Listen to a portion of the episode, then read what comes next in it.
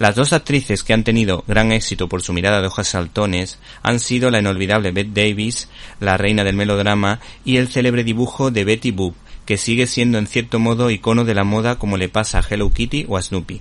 ¿Quién es Betty Boop? Pues Betty Boop es un personaje de dibujos animados que apareció en la serie Tall Cartoon, producida por Mac Fleischer y lanzada por la Paramount Picture. Por su abierta sexualidad, Betty Boop tuvo mucho éxito en el cine. ¿Cuáles fueron sus orígenes? Fue el primer dibujo animado de una chica flapper. Hizo su primera aparición el 8 de agosto de 1926 en el dibujo animado de Dicey Dishes, eh, en la sexta entrega de las series Fleischer's Tall Cartoon.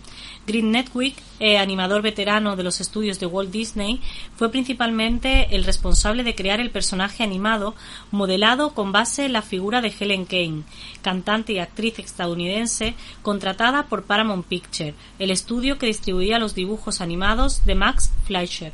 Siguiendo la práctica común, Green Netwick hizo un nuevo personaje animal. En este caso, su nuevo personaje animado era un perro caniche francés. Empezando con este dibujo animado, la voz del personaje fue representada por varias actrices de voces diferentes, hasta que Mike Questel consiguió al fin el papel en 1931 y lo mantuvo por el resto de la serie. Hay que decir que hemos visto algunos capítulos de Betty Boop y nos han parecido bastante divertidos, pero también a la vez bastante picantes. Yo creo que no son apropiados para niños, pero sí para recordar o para conocer un poquito cómo eran los dibujos animados de esa época eh, orientados a un público adulto y cómo trataban de censurar eh, o mm, tapar un poco lo que no era adecuado en el momento. Sí, sí. Eh, bueno, el propio Netwick eh, reconoció después que el aspecto original de Betty Boop era bastante feo. El animador la rediseñó, rediseñó perdón, en 1934 para ser reconociblemente humana en el dibujo animado Any Rags. Sus orejas de perro caniche de lanas blandas se volvieron pendientes en forma de aro y su nariz negra de perro poodle se convirtió en una nariz femenina en forma de botón aparecía en diez dibujos animados como un personaje de apoyo, una chica flapper con más corazón que inteligencia. ¿Y cómo la bautizaron?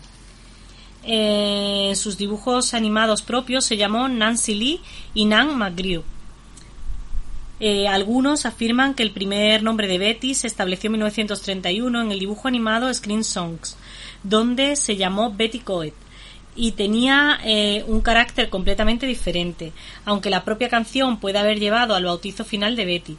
Cualquier referencia con Betty Coet ha sido un error. El sitio web oficial de Betty Boop describe el personaje mencionado como un prototipo de Betty. En total, había 12 dibujos animados de Screen Songs que ofrecieron a Betty Boop o por lo menos un personaje similar. Los hermanos Fleischer crearon un estudio potente que siempre eh, aspiró a ser un paralelo a Disney. ¿Qué hicieron con Betty?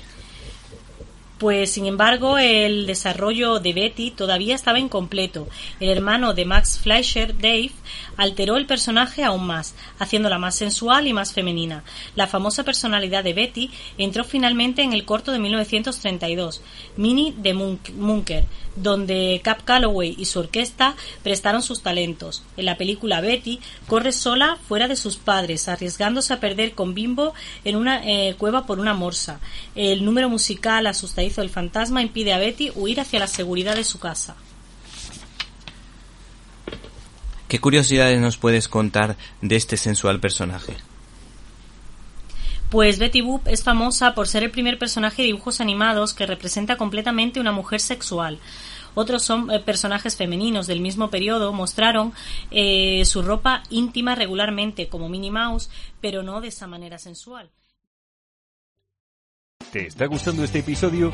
Hazte fan desde el botón apoyar del podcast de Nivos. Elige tu aportación y podrás escuchar este y el resto de sus episodios extra. Además, ayudarás a su productor a seguir creando contenido con la misma pasión y dedicación.